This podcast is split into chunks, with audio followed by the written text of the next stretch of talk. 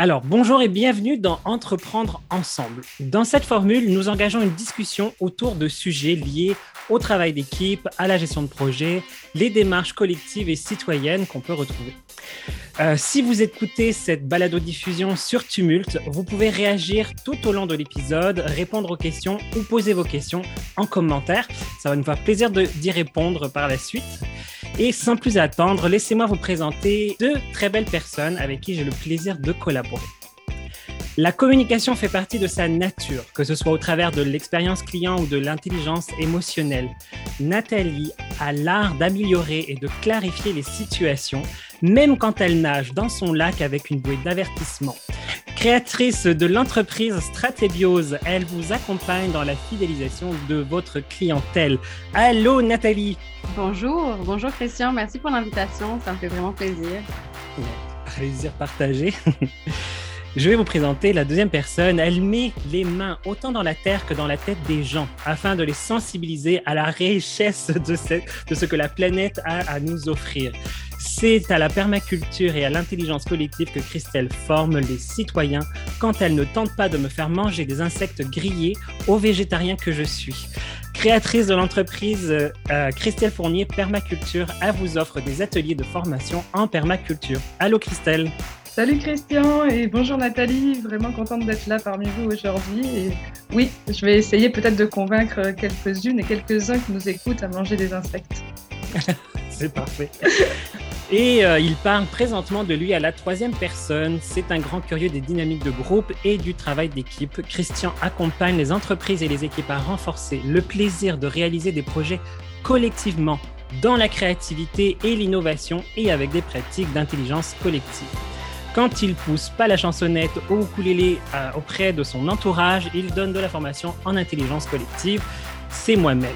Et aujourd'hui, nous allons parler euh, autour du sujet et de la notion du groupe et de la confiance dans un groupe. Euh, ses enjeux, ses écueils, ses, euh, puis ses possibilités aussi, tout simplement. Et pour commencer, ben, j'aimerais, euh, Nathalie, te proposer de nous partager l'histoire que tu nous as racontée tantôt sur une dynamique euh, que tu as pu observer et sur laquelle tu as aussi dû intervenir euh, malgré tout. Est-ce que tu veux nous raconter cette histoire ?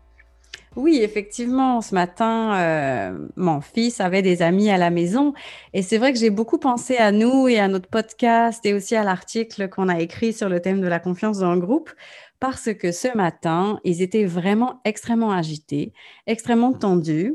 Ils avaient à décider de leurs activités de la journée et c'était vraiment un, un moment de, de forte agitation, de, je pense un peu de, de colère, leur ego embarquait. Donc, j'ai fini par intervenir parce qu'ils ne se seraient jamais mis à temps dans les temps pour qu'on puisse enregistrer le podcast calmement. Mmh. Euh, mais finalement, c'était assez intéressant de voir comme ils étaient plus capables d'écouter les besoins des autres. C'est pourtant trois garçons qui sont vraiment très à l'écoute, qui sont empathiques, qui sont élevés dans des valeurs d'ouverture, qui les incarnent, mais là, ça ne marchait pas. Donc, ben, ce que j'ai fait, c'est que j'ai fini par leur demander de mettre la parole au centre, euh, de prendre la parole chacun leur tour et puis de s'écouter, d'écouter les besoins des autres, écouter les propositions qu'ils avaient à faire. J'ai aidé à reformuler, puis ils se sont mis, en, ils se sont mis d'accord sur un, un beau planning, mais c'était, euh, c'était assez éprouvant pour eux. Ils ont eu du mal à redescendre. C'était, c'était beaucoup en lien avec le fait qu'il y, ait, qu'il y avait beaucoup d'émotions. Puis dans ces moments-là, on a full envie de répondre, on veut c'est comme ah imposer oui. son idée un petit peu. Là, c'était un peu ça la dynamique finalement. Ah, mais c'était vraiment ça parce qu'à un moment donné, quand, j'ai, quand le premier a pris la parole, les autres avaient envie de répondre, ils ont coupé la parole. J'ai dit non, non, non, il a encore la parole, il ne l'a pas remis au centre. Ils se sont mis à lever la main chacun de, de, de, en me regardant avec des grands yeux d'un derrière, de dire donne-moi la parole après à moi, s'il te plaît. ils, ils avaient vraiment du mal à, à s'empêcher de parler. C'était, c'était beau à voir parce que c'était aussi un bel apprentissage. C'est tellement quelque chose qu'on peut voir. En plus, Christelle, toi qui accompagnes les citoyens, est-ce que justement dans les groupes de citoyens, euh, ces élans-là, comme ça, qui sont forts et tout ça, puis en plus, ça a accompagné pas mal de projets, c'est des choses que tu as souvent vues justement, j'imagine, toi, de voir euh, « Oh mon Dieu, je veux absolument prendre la parole, c'est maintenant, j'en ai envie, j'en ai besoin ». Alors, c'est, oui, c'est très rigolo parce que souvent, au début, quand j'interviens dans des groupes de citoyens, c'est l'inverse. Tout le monde montre son plus beau visage, veut me montrer son plus beau visage. Donc, je vois qu'il y a une espèce de mini-drague, pas tout le monde, hein, mais on voit qu'il y a comme euh, je deviens la personne légitime euh, à ce moment-là, alors qu'en fait, moi, mon but, c'est de disparaître, hein, c'est de déformer pour, pour, pour ne pas être, pour être... Je suis l'extérieur du groupe. Et euh, dès que j'arrive à un peu... Euh, mettre de la confiance euh, sur mon rôle finalement, je crois que c'est la première étape, euh, bah justement je peux voir certaines personnalités qui sont vraiment comme regardez, elle dit la même chose que moi, c'est comme si je venais valider, c'est comme si, et il y a cette besoin de, de validation, d'écoute, d'être sûr qu'ils vont être entendus, et en fait je me rends compte que c'est souvent un enjeu parce que euh, c'est ça, on a souvent un enjeu de, de temps, et je pense que on s'énerverait moins si on était sûr que tout le monde aurait un temps de parole avec une écoute mmh. active. Et dès qu'on arrive à peu près à, à mettre ça en lumière ou à, à mettre ça en place, euh, bah, y a plus ça. Il n'y a plus besoin. De toute façon, tu sais qu'au pire, tu vas parler dans une demi-heure, mais tu vas être vraiment écouté. Donc, je trouve ça euh... vraiment intéressant ce que tu dis là. J'ai vu dans les groupes que j'accompagnais effectivement des, des attitudes effectivement de... De, lié au manque, je veux avoir la place de parler, je veux être, pouvoir être écouté, tout ça. Et à force d'être encadré et de pratiquer ce, ces formes de discussion, et ben, de, arriver à se faire confiance et effectivement d'être moins sur le... moins énervé, moins, moins euh, sur l'excitation de « je veux absolument partager mon idée ». Parce qu'effectivement, je, je fais confiance au groupe, je me sens à l'aise qu'à un moment donné, je vais avoir la place pour pouvoir parler. Mmh. Et ça, c'est vraiment une histoire de confiance dans le groupe. Ouais. Je suis certain qu'à un moment donné opportun, je vais avoir mon espace de parole et un espace d'écoute réel. Et euh, dans le moment opportun, ça ne veut pas dire dans trois mois aussi. Il y a ça aussi, il faut que ça soit fait. Euh... Et oui, oui, oui. Puis, euh... oui, oui, ça, ça fait partie oui, de la maturité ça. Des groupes. Et puis, dans la question de la confiance, moi, ce que je vois aussi, c'est j'ai confiance qu'au final, le groupe va, bah, dans le cas de, des jeunes, des garçons euh, ce matin, j'ai confiance qu'au final, on va avoir un, un horaire, on va avoir un, un planning, j'ai que le mot anglais qui me vient, avec un superbe accent d'ailleurs, euh, qui va vraiment nous correspondre à nous en tant que groupe. Parce ouais. qu'on aura fait attention à ne pas mettre trop de telles activités pour pas qu'un tel se sente mal. Et on aura fait attention à, à, à prendre en compte celle-ci, mais de la tourner de manière à ce que les deux autres se sentent bien aussi avec. Et euh, cette notion de confiance sur la capacité du groupe à trouver ce qui est le mieux pour lui. Je trouve que c'est ça qui est important et que les gens peuvent avoir tendance à oublier. En même temps, ça me fait penser à... à, à... à des éléments qu'on a mis dans, le, dans l'article, justement, c'est que toi, tu as encadré ce processus-là. Tu as encadré, euh, oui, au niveau des jeunes, tu leur as permis euh, de, de s'exprimer, de, de, de, d'utiliser une, des techniques pour pouvoir euh, prendre le temps de s'écouter, prendre le temps de parler. Euh, du coup, tu as créé un terrain fertile à faire en sorte qu'il y ait cette confiance-là et que euh, finalement, ils sont... Ils, J'imagine qu'ils sont ressortis un peu soulagés finalement de cette discussion-là où, bon, ils ont trouvé leur terrain d'entente. Euh, donc, tu as quand même encadré ce processus. Oui, et c'était important. Hein. Sinon, vous les entendriez encore en arrière-plan, je pense. si je ne si l'avais pas fait, ils auraient eu de la... Ils auraient... Ben, je pense qu'ils étaient dans l'incapacité de trouver une issue pour le groupe sans une aide extérieure. Je pense que c'est là que c'est intéressant en tant que facilitateur de prendre conscience de notre rôle. Ben là, c'était dans une situation informelle. Et puis, en tant que parent, on joue souvent un rôle de facilitateur. Mais dans les entreprises, par exemple, euh, c'est important de comprendre quelle est la posture du facilitateur pour pouvoir permettre au groupe de se faire confiance. De, on en parle dans l'article, d'ailleurs, mais de bien comprendre quel est le rôle, quels sont les rôles implicites qui sont définis dans le groupe de manière à les déconstruire, dans le cas d'une entreprise, et euh, de façon à ce que chacun puisse avoir la place euh, qui... qui puissent amener ses idées, qui, ils avaient des bonnes idées, sincèrement. Hein.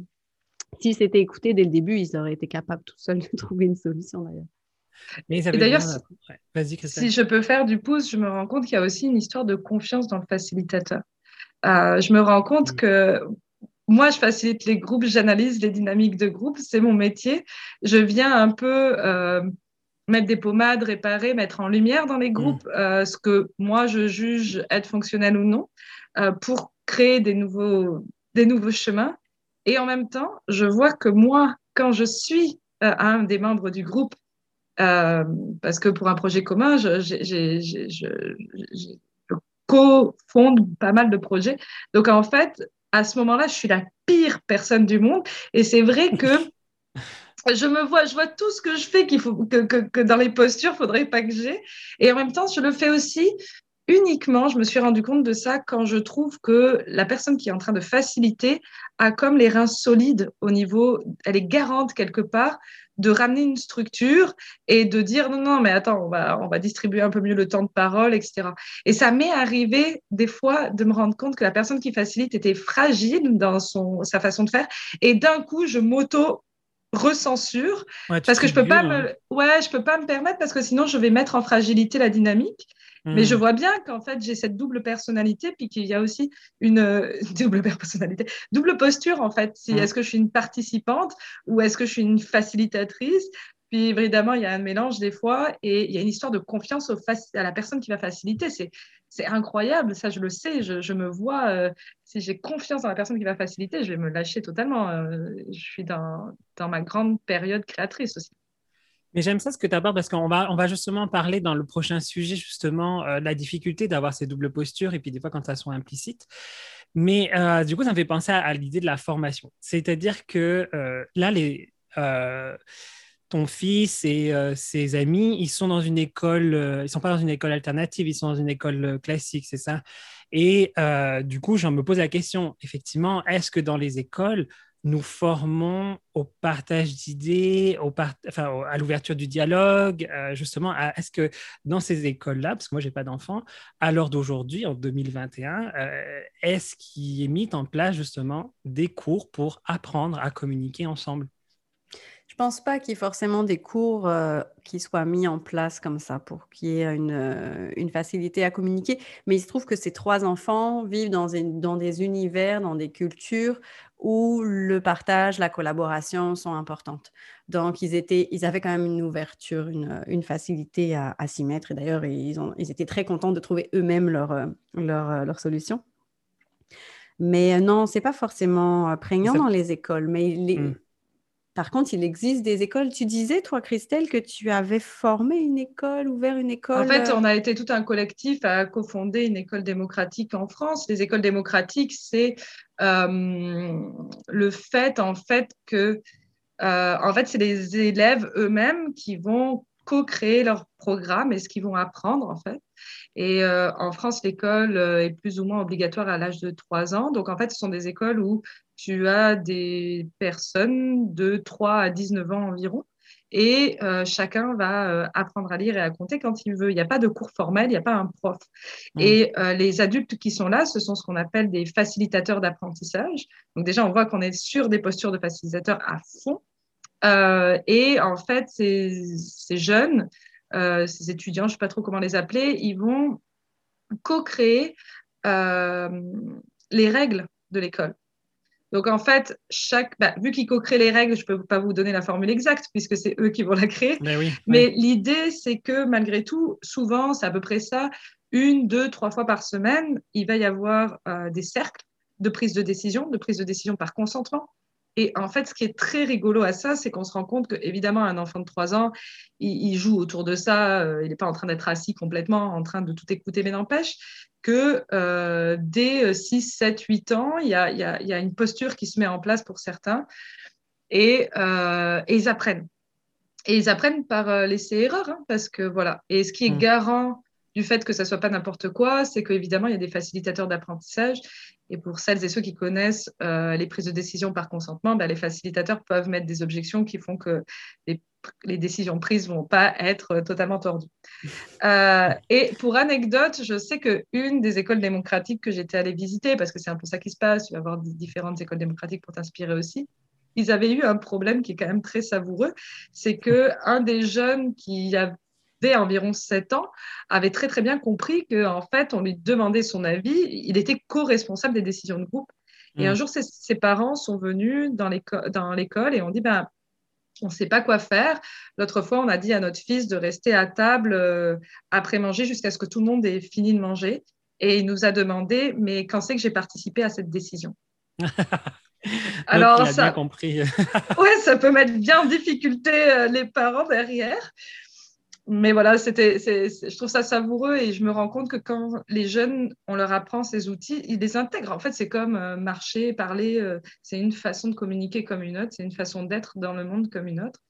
Et, euh, et, et nous, en tant qu'adultes, on ne l'a pas appris. Enfin, les écoles classiques ne l'enseignent absolument pas. Ils ont pas le... non. Je ne leur veux même pas leur jeter la pierre parce que c'est ni pensé comme ça, ni ils ont le temps. Les professeurs n'ont pas le temps. Ils ont vingt-cinq, trente non, non, élèves. Bah ça va, ça va plus haut que ça, de toute façon, on s'entend. Hein.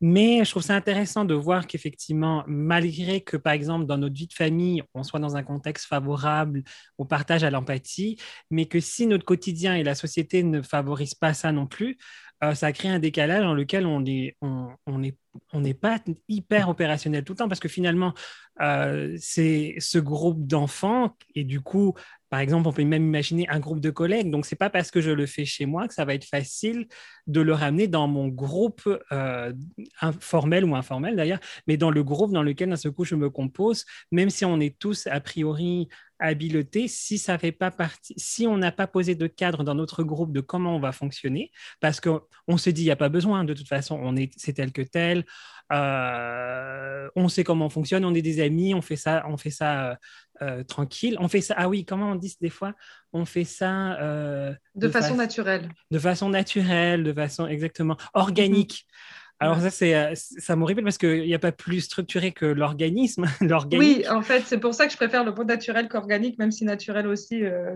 on peut, on peut remettre ça en question.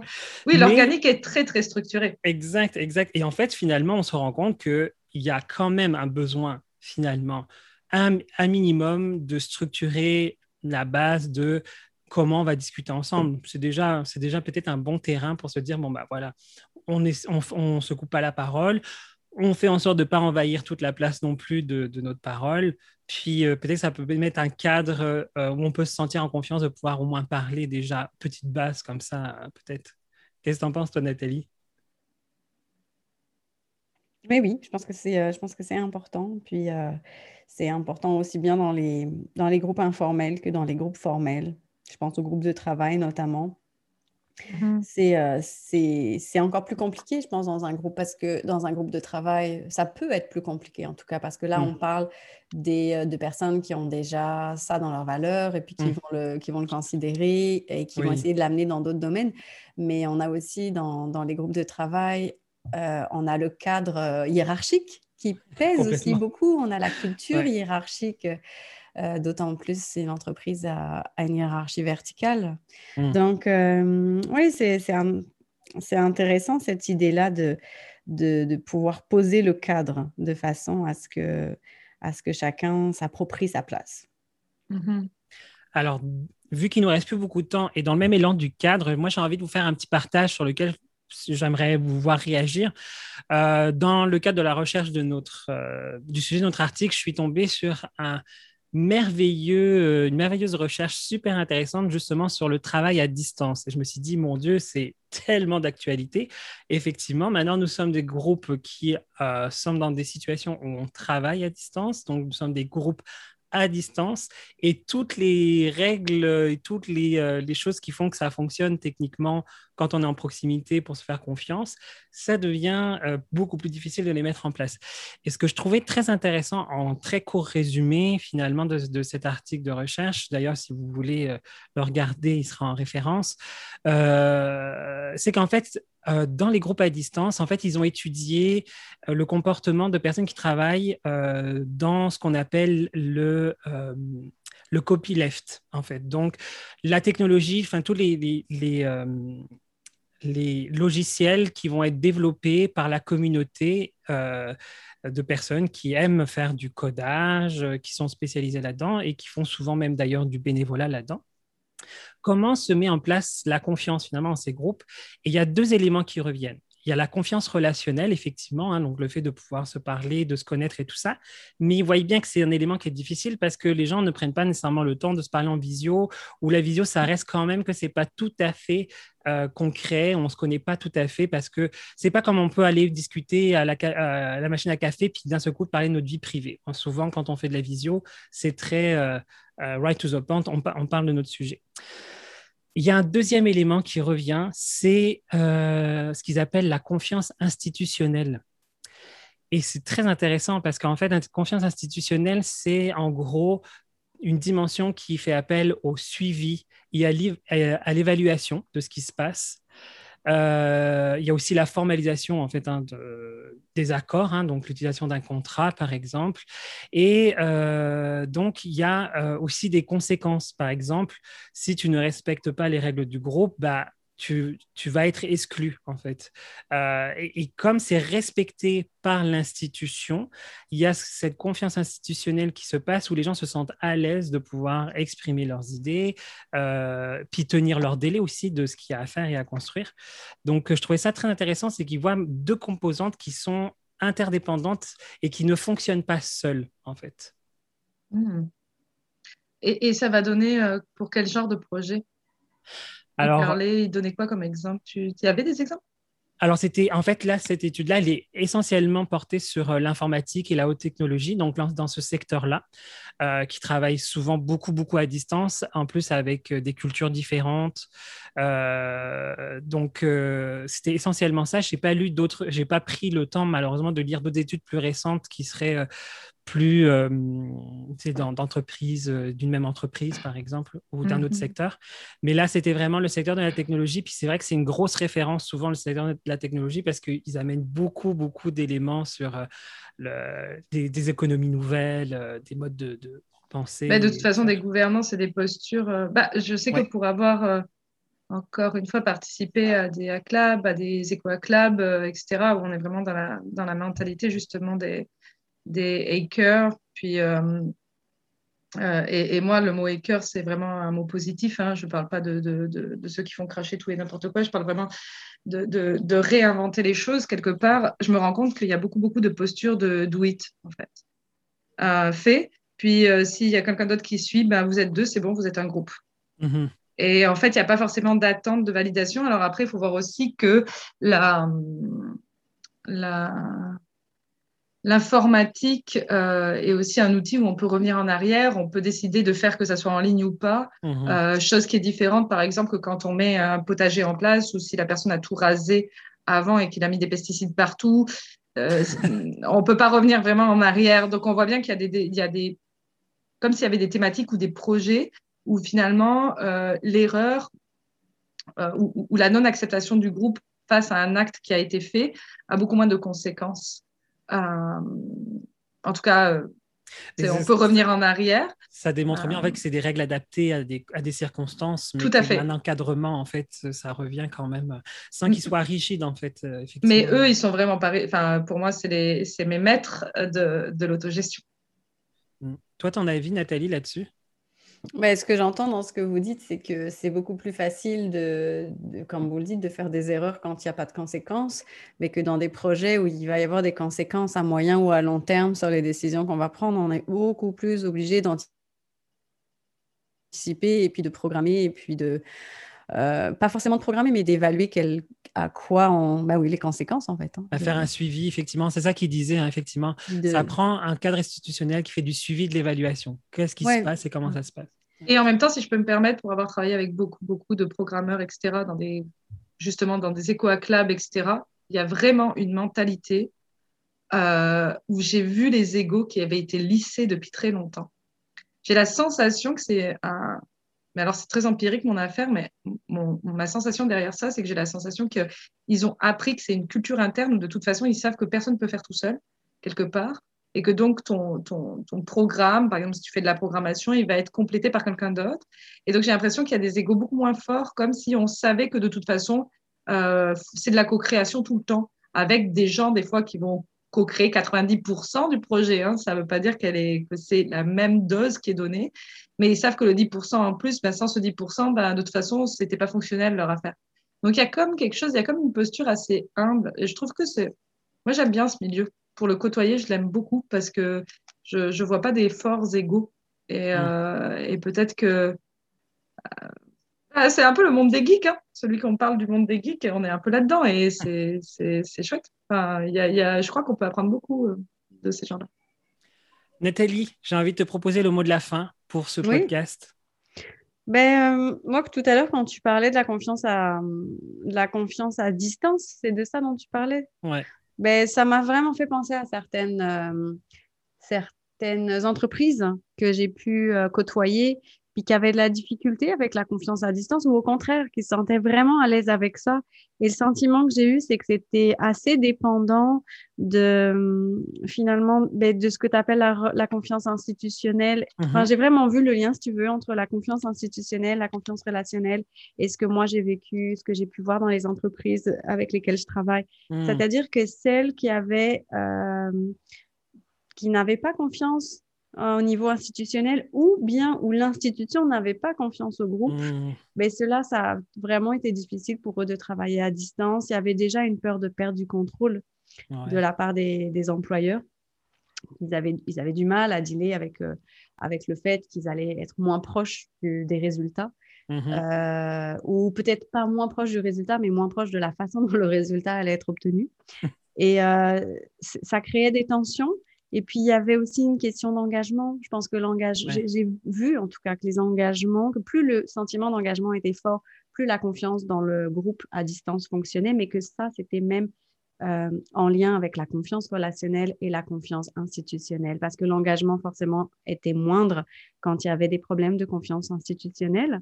Mmh. Mais euh, ben forcément, quand les gens ne se connaissaient pas trop, moi j'ai, j'ai vu des...